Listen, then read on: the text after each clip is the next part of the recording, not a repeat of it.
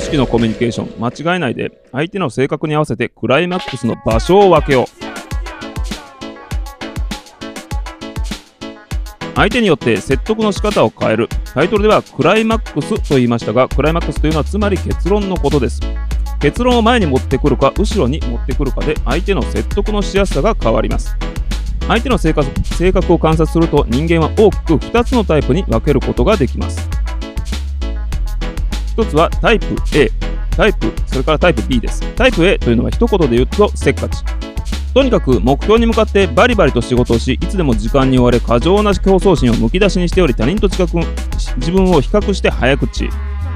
タイプ B は気長でのんびりおっとりタイプ。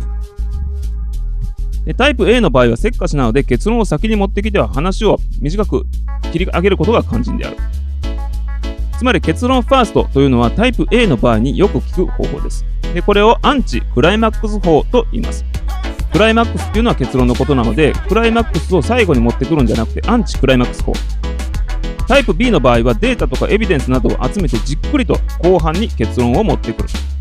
これをクライマックス法と言います。相手がタイプ A の場合は結論ファーストで最初に結論を言ってしまい手短でに済ませるということをすると良いです。タイプ B の場合は必ずしもそうではなくじっくりと、えー、お話を聞いていただけそうな様子を見ながら、えー、最後にクライマックスとして結論を最後に持ってくるという方法が良いでしょう。本日は以上です。